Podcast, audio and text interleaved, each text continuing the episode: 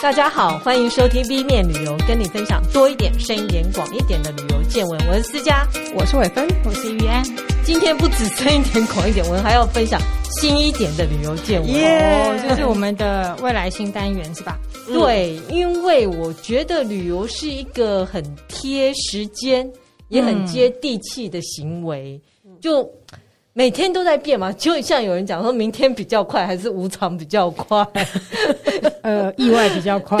对，常常会有很多，就是因为你到这个地方旅游，然后它会有很多的变化。嗯哼。那我们会觉得说，如果可以跟大家分享这些，对，也是还蛮不错的一个题目。嗯。而且我们可能还会找一些 B 面新闻，对吧？对。嗯。所以以后我们希望说，每个月都会有一集。这个单元就是告诉大家最近发生什么事。嗯，如果大家听完觉得有趣的话，请给我们一点回馈。是，比如像说，哎，当然这两三年最重要的事情就是疫情。嗯，我们不能出去玩。不是，是到底可不可以出去玩？对，其实也不是可不可以出去玩，是出去玩还要隔离。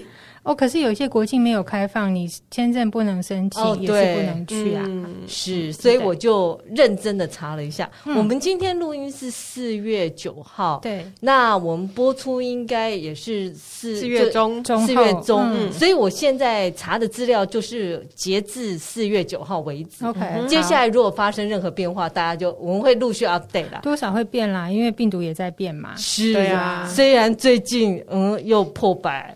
不但破百，还破三百，还好啦。因为重症的人不多，整个状况不太一样。是你等下看一下那些其他开放国家，他们每天的，他们真的无所谓嘞。我觉得，因为因为真的重症不高，大家就把它当流感。是。那我我查了外交部的呃网站嘛，可以跟大家分享一下，如果你打满两剂，然后你可以去哪里玩？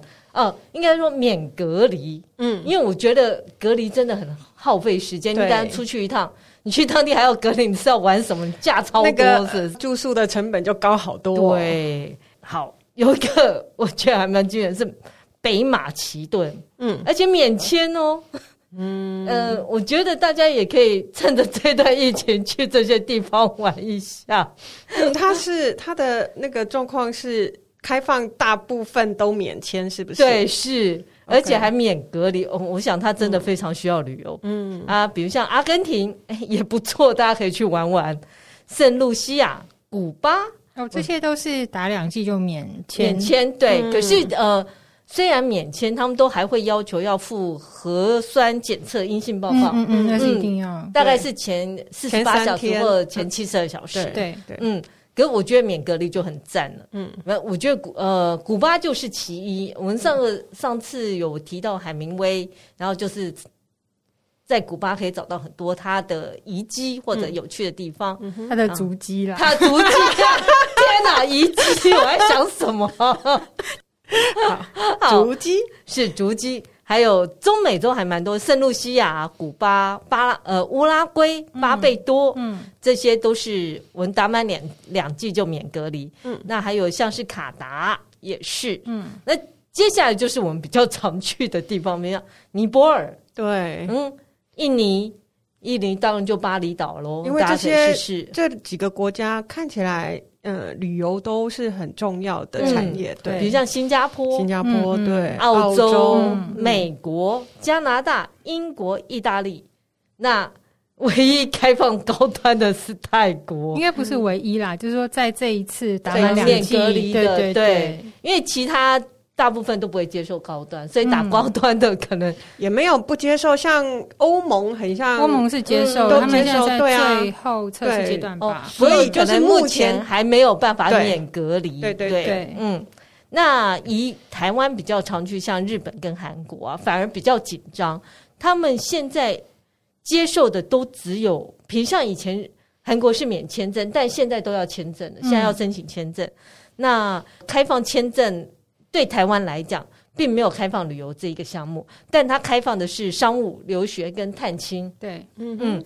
那四月一号开始，它也是接种两剂免隔离，不过要去玩，可能就还要再等，除非你是去念书。嗯嗯。那以日本来讲，它是三月一号开始，它是商务旅行接种三剂免隔离。对，嗯。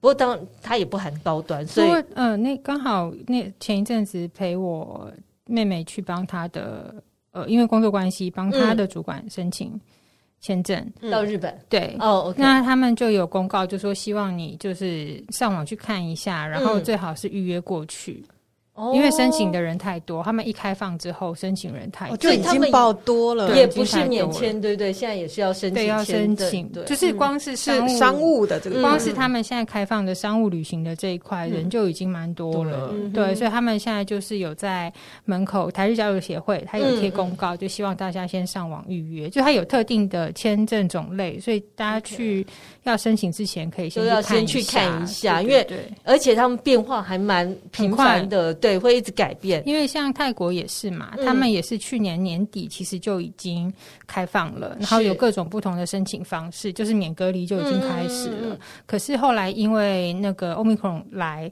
所以他必须又改了，对，他就瞬间就是隔天还隔两天马上就。取消。哦，OK，对，所以大家要申请之前，或者如果你已经前一天就真的要确定订好机票或干嘛，就是你你真的还是要再去看一下，嗯，对，嗯，会有这个风险，对。对，比如像说，呃，最近比较新的消息是纽西兰，因为他他是真的锁国两年嘛，对，他四月十二号先对澳洲开放，五月开始啊，他也是开放，包括台湾在内，因为我们台湾本来免签证嘛，对。入境就免隔离，所以如果要去纽西兰玩，五月一号之后就可以了。嗯，嗯，其他像是以色列跟越南呐、啊，它也是免隔离，可是它也不管你接种几剂，它就是直接要检测你的那个 PCR 阴性。嗯嗯嗯，只要你你有附那个报告的话就可以了。越越南跟以色列，以色列是的。Okay 那接下来当然希望世界越来越开放。我觉得旅行是一种很可怕的习惯。我小时候都没有旅行，也还不会怎样。现在就不出国、不搭飞机，好痛苦。好吧，所以我们就继续的追踪。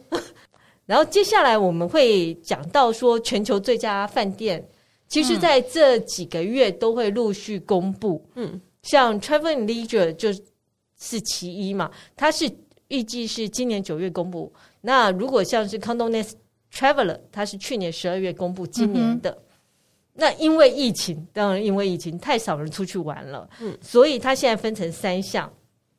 他们原来就是有个读者票选奖，对。然后后来他增加一个是前一年的新饭店跟受瞩目的 Hot List。嗯，这个 Hot List 其实也蛮久了。对。然后可是他增加了一个是那个在全世界可能在七个城市都有它的。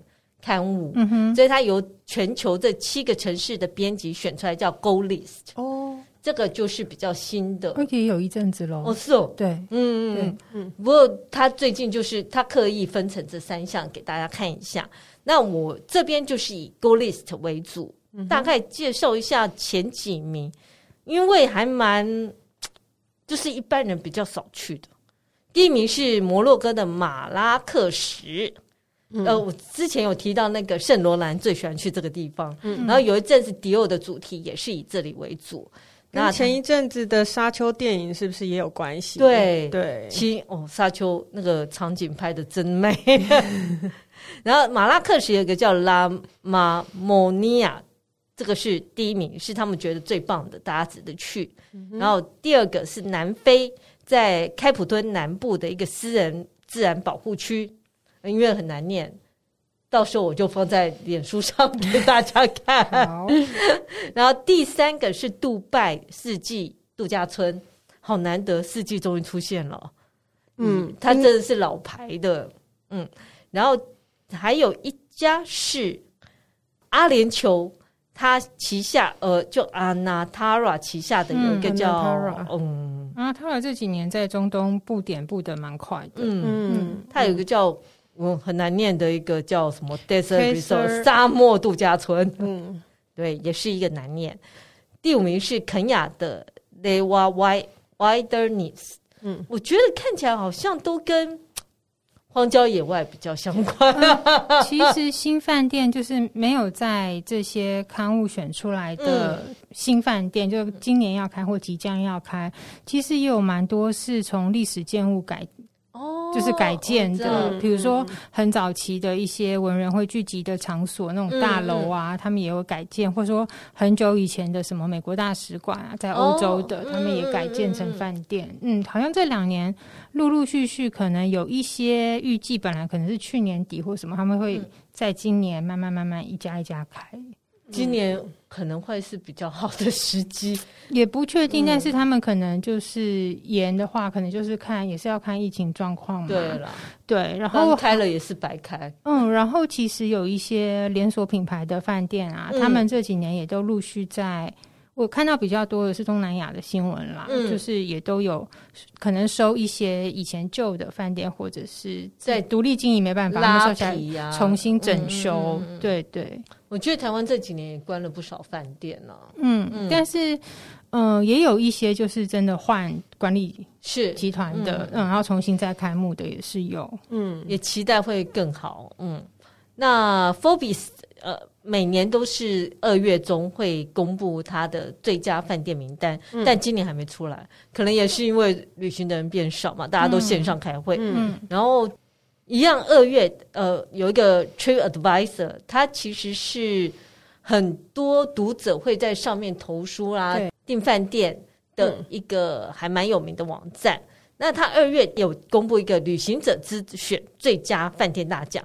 因为他自己本身不算是一个媒体，所以他所有的选呃，他是个媒体，他只是算是、呃、他没有一个编辑在做这件事情。呃、其实有啦，他会选、哦、对，然后但是他会按照他背后的数据，嗯，但是只是说他订房的时候，他还是会有点像比价或连到其他不同的订房平台或订票平台这样子。他比较不是传统式，比较是说办论坛、办论论坛、对论平台这样子。对，然后你可能。就是网络上面的数据会大于，就是他们去人工挑选的数据。嗯嗯、对，然后他是说，他这个选出来的这些饭店，应该说都是有去过、尝试过、分享过体验的旅客。他还强调是真实旅客选出来的，嗯，所以都是住过的人才会票选。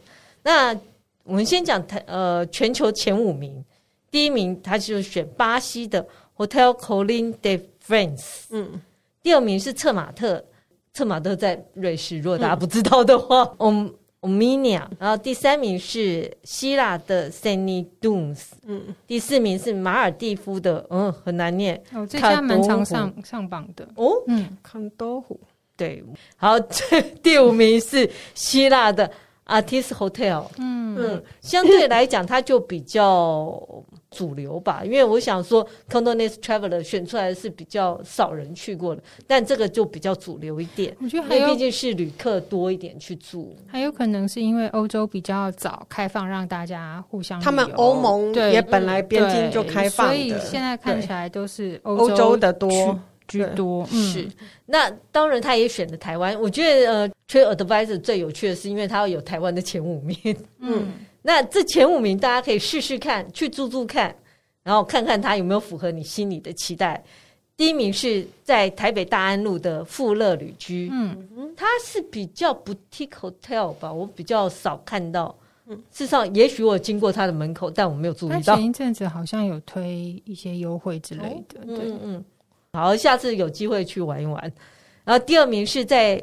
彰化园林的丽喜饭店，啊，第三名是台北东区的新月花园酒店，嗯，这里其实我也没去过。还有一个在台北民生社区的和义饭店，嗯，和义饭店最近几年是还不错吗？就是它扩店扩很多，嗯嗯，风评还不错，对。Okay. 然后最后呃前五名嘛，第五名是综合的龙山林。这个我有点吃惊，嗯、我以为龙山林是在、嗯、是是。是温泉的，嗯，对，这就是全球饭店名单，嗯，然后我记得玉安说啊，Agoda 最近也有一个，哦，是那天看到一个新闻，嗯、就是说，因为 这些订房网站他们都会收一些数据嘛，嗯、那因为你在它上面搜寻了哪一个国家，它就可以。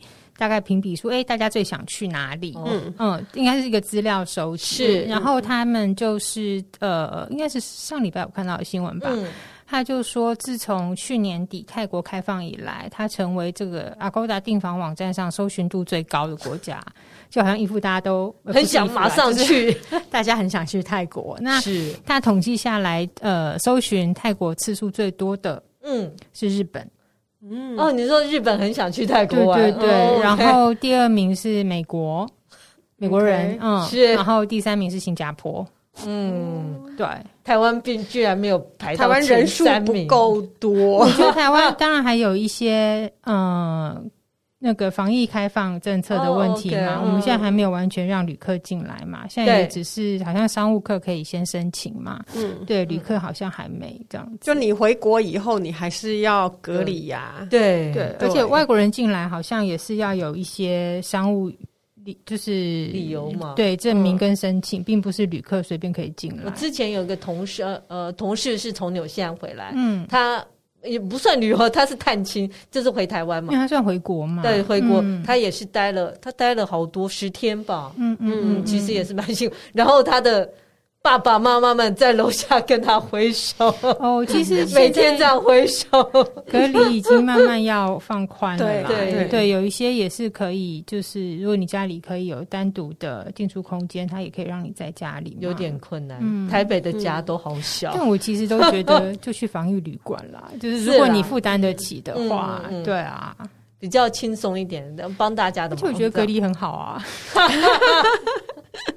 适合个人。很爱的人，对，个人很爱，但要付钱，没关系。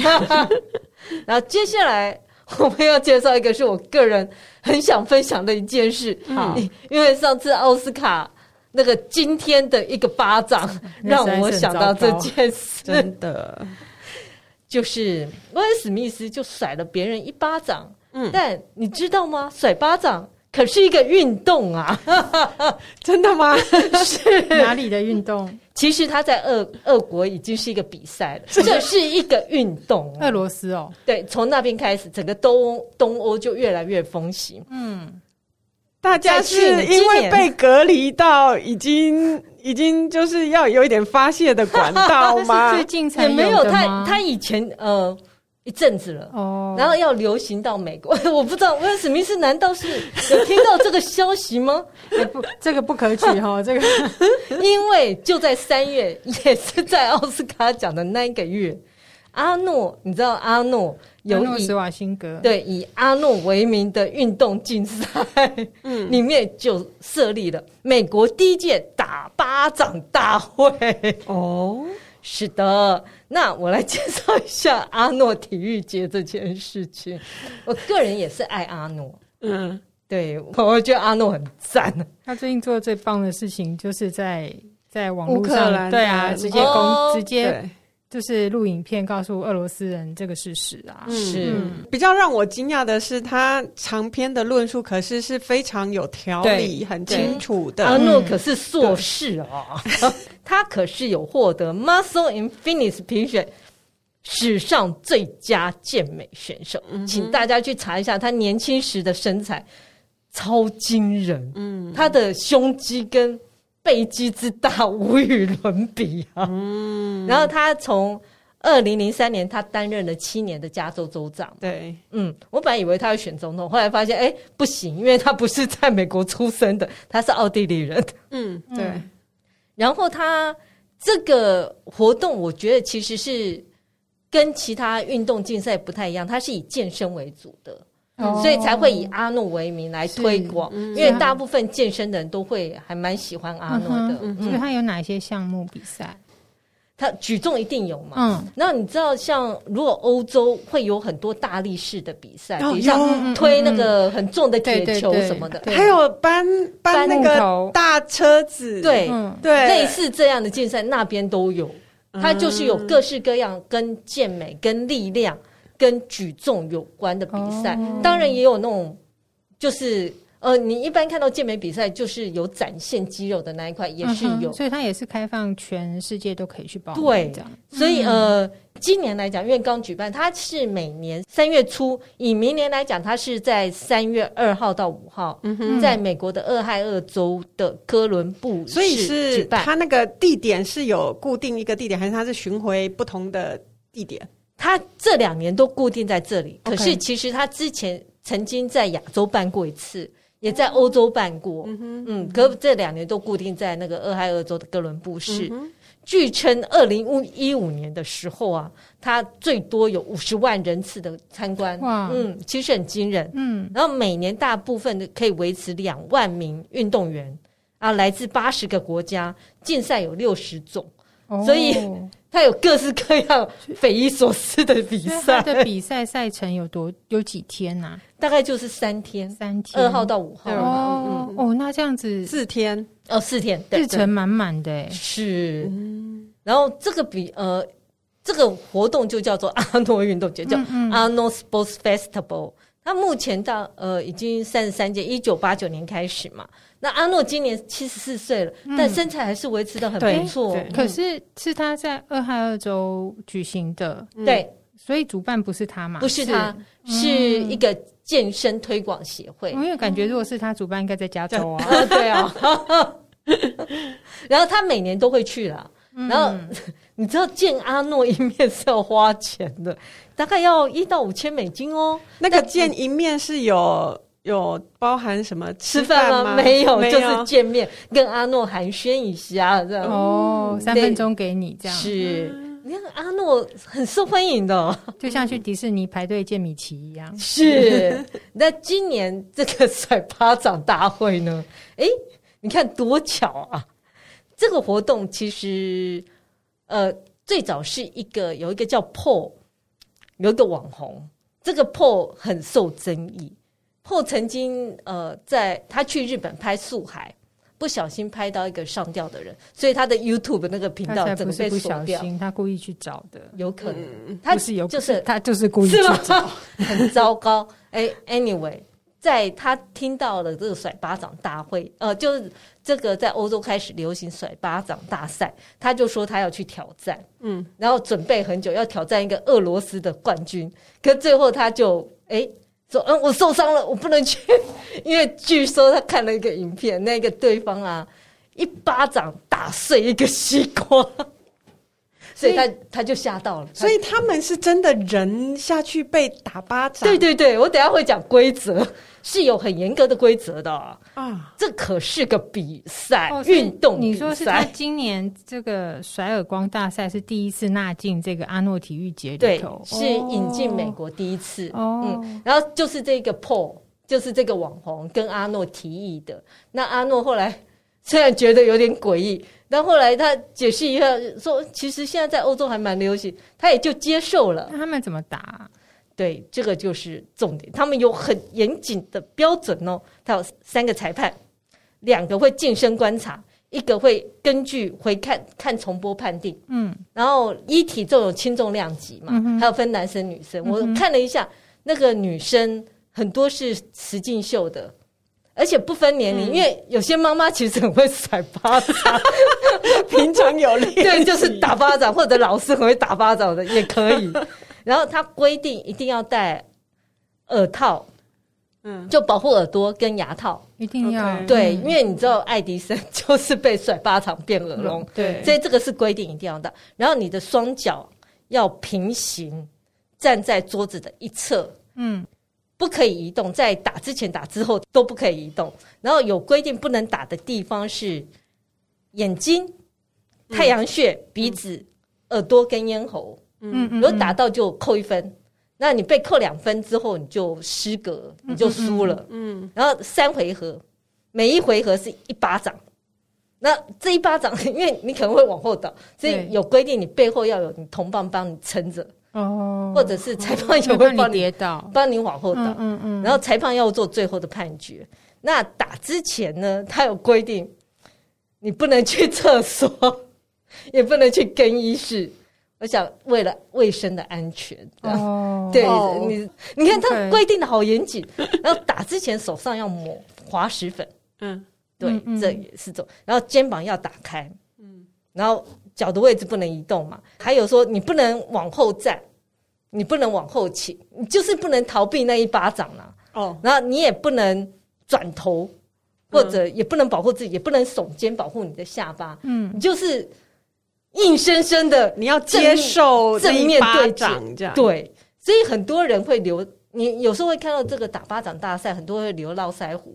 因为你希望还是有点缓冲哦，就打下去会有一点点缓冲这件事情。哎、欸，你刚刚说他有规定站要在桌子旁边，所以两个人中间是有一张桌子对，要有要有。嗯、因为其实打巴掌到最后会有一点会生气，会啊，那很羞辱啊。对啊，这就比赛了，人就习惯就好了。那他有规定不能打禁止区嘛？像我刚刚讲那些地方，嗯、然后脸上也不能抹润滑剂，嗯，因为你不能滑掉，要硬生生把它打下去啊，也不能，你知道不能全不能直接打，要用甩的，对，就是然后巴掌要打开，手掌要打开，手指、手掌跟掌根要在同一个方向啪打下去，嗯，它不能是凹。凹手指或怎样，因为脸上会留下五指印的那种。对，嗯，然后除了怎样赢，就是击倒，我打下去三十秒内你无法恢复，就是。你就被击倒了，就像在拳击场上面，对，倒数五秒这样子，你三十秒，你可能头晕脑胀，无法。我很难想象这个乐趣在 哪里，好可怕哦！我觉得打麻将很有 哦哦，我不会参加，但我很想看一下。哎，大家可以报名去，明年去看一下，很有趣。好吧，我们先在 YouTube 上面 search 一下，应该会有叫 Slap Slap，嗯，Fighting Champion。好，然后你除了。被击倒之外啊，还有一个叫技术击倒。技术击倒就是选手或者他后面不是会有人帮他撑，可能觉得、嗯、哦，他没有办法再承受另外一巴掌，他就会宣告退出。嗯、这技术击倒，然后其他就四分四个嘛。然后还有一种是因为裁判会做最后的裁决，嗯、如果大家打完都 OK，都站得好好的，裁判就会依照你的技巧、准确度跟印象。也有打型这件事，你知道吗？就是武术里面评审啊，哦、除了是打、嗯、把对方击倒，还有打这个型很漂亮。嗯嗯嗯嗯。好，我本来以为说会测试那个声音有多响，但他们显然没有像我这么无聊，就啪一下去很大声。我觉得这也很赞，所以他们是型好看跟声音没关系。对，然后要狠狠的、扎实的啪下去。嗯。嗯嗯，对，你如果看影片很精彩啊，只能有三回合啦，每人一掌。哦，对，所以嗯，大家有兴趣，明年明年可以实际的去看一下，或者报名参加哦。我我比较好奇是这些人参赛的动机，当然有奖金啊。可是他们比赛，而且就是一个比赛，这是一个运动啊。他比赛，他也会分组，然后再再比，再比到最对。哇，那他一天要打几次啊？我觉得还蛮快的，因为打巴掌三回合嘛，一次一掌，那速度相当的快哦。而且任何人接会会被击倒，表示那个力道跟什么是很大的哎。对啊，然后你又要准备下一场，下一场这样子，那也要对方够厉害。大部分都会是裁判裁裁决，尤其是女生组。很难一巴掌让她昏倒，哎，当然很难啊。可是我有看到那个重量级的，很惊人，一巴掌昏倒，可能都要去医院检查有没有脑震荡或颈椎受伤。而且我觉得那个脑部受伤的几率应该很高，因为他脚部、脑部，他脚不能动，对不对？其实他只有上半身可以转，还有颈椎啊，这些是都很危险。那我看的，其实像威尔史密斯那一那一巴掌。我就觉得不符合标准，因为他脚有动，然后他整个身体是往下抛物线，这样不太好。不是这个那个那个力道是很大，对，那个力道太大，都是全身。可是他居然没有击倒对方，所以他的手力不太好。小朋友不要学哦。对对对对，好，下一个，下一个就是我自己有看过一次，是 International Pillow Fight Day，它。一般来讲，在这个比较没有危险性，嗯、我听起来也比较欢乐。我那时候是在西班牙看到的，嗯、我记呃，因为有一天是自由行嘛，对，我在路上就看到很多人抱着枕头往某个地方前进，嗯，然后我到了那个地方就发现哇，因为已经结束了，满地都是羽毛，嗯，那后来其实是规定不要带羽毛的枕头，嗯、因为会散出太多羽毛，嗯。嗯，通常是在四月的第一个周六，嗯，然后原来是最早是说有，据说啦。是有两个多伦多的大学校友，他是在二零零四年在加拿大遇到，然后二零零五年合组一个叫做 New Mind Space，嗯，有点像是活动公司，它是以纽约跟多伦多为基地发展都市的艺术计划，嗯，他会觉得说现在的都市好无聊，都没有为年轻人做一些什么活动，所以他就是。跟社区合作发起一些免费的、有趣的快闪活动，嗯哼，然后这些快闪活动，其中一个就是打枕头战，嗯，那在后来其实串联到世界各国，因为很成功嘛，所以我才会在西班牙看到。事实上，在疫情前，嗯，本来台湾好像也会有一场，我有看到这个活动在招募，嗯嗯，可是后来可能因为疫情，其实就就全部取消了，嗯嗯嗯，那现在呃。有一个全球最大的快闪枕头战是二零零八年三月二十二号。其实这是一个非常新时代，因为它几乎都用网网络串联。嗯，二十五个城市参加，光纽约就五千人参加这个枕头战。然后我记得香港跟新加坡也都有参加这一，所以基本上就是一群人打混战，对，并没有一个什么比赛，没有，就是其实这个比较欢乐，聚在一起打。哎。打枕头战也很危险哎，而且没有规则。可是你软的，你软的东西，你被打到也通常不会造成什么样的伤害。而且它有规定是一定要羽毛枕头嘛？那不行，不行羽毛枕头，不行。以前可以，现在不行，因为会。那所有的所以现在是棉的，或者是那种合成纤维的软，软，软。因为你不能，你不能拿那个记忆枕去打，那个很痛。对，嗯嗯，对啊。然后现在最大的记录是，呃，就是在二零一八年五月十八号，在美国的。Minneapolis，它有一一场是七千八百人参与，嗯，好吓人。其实你要有这么大的场地，给大家狂打一番，嗯、而且什么时候结束也不知道。它就是就是快闪，就是给年轻人有个地方去发泄啊，或怎样。而且我看到他说，其实是个艺术的基金会，它其实是一个，我觉得就是一种艺术的一部分。对对对对，嗯嗯，让年轻人真的就是有一些。好玩的可以一起做的事情，对，就觉得这不需要什么技能啦。我觉得有属于他们自己的一个文化也好，其实习俗就是生活的一部分。如果你每年都这样做，它就变习俗。没错，没错。那如果这个可以继续发展下去，就变成一个很好玩的事情。比打巴掌好啦，打巴掌是运动，那个太就像摔跤跟拳击一样，它是运动，然后需要有规则，还要有裁判。但嗯，它的门槛很低，也许我也可以去打巴掌。嗯嗯，但你要承受人家打你啊。对，就是因为这就是一个比赛嘛。我觉得不好的地方在于说，打巴掌你一定要被打，那这件事情其实像我们在拳击或什么，他们的目的在我怎么躲避，然后在躲避的过程，对，又可以进攻。这个是跟你纯粹就是站在那边被打，这个就是力量的直球对决。正面撞击，嗯，对，这就是 这两个月会发生的。本来，呃，阿诺的这个活动是有发发生的，而且他有顺利举行完。嗯，那明年如果大家有兴趣，可以三月可以去报名，你也可以报名参加，也可以去那边参观人家打巴掌。那记得是在俄亥俄州，不是在加州。是的，然后枕头仗很可惜，看明年有没有希望。嗯，就是我觉得要。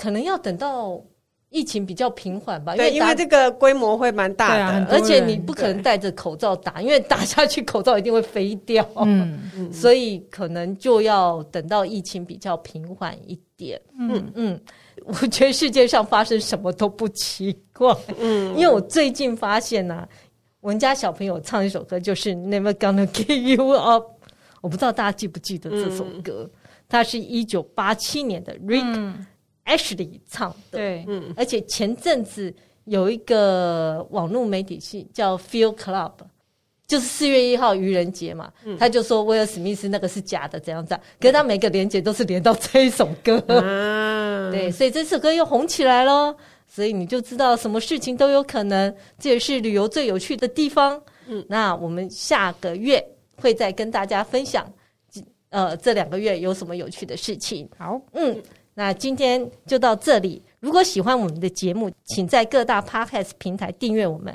或到脸书、IG 按赞、分享给你身边的朋友。那下次见，谢谢大家，拜拜。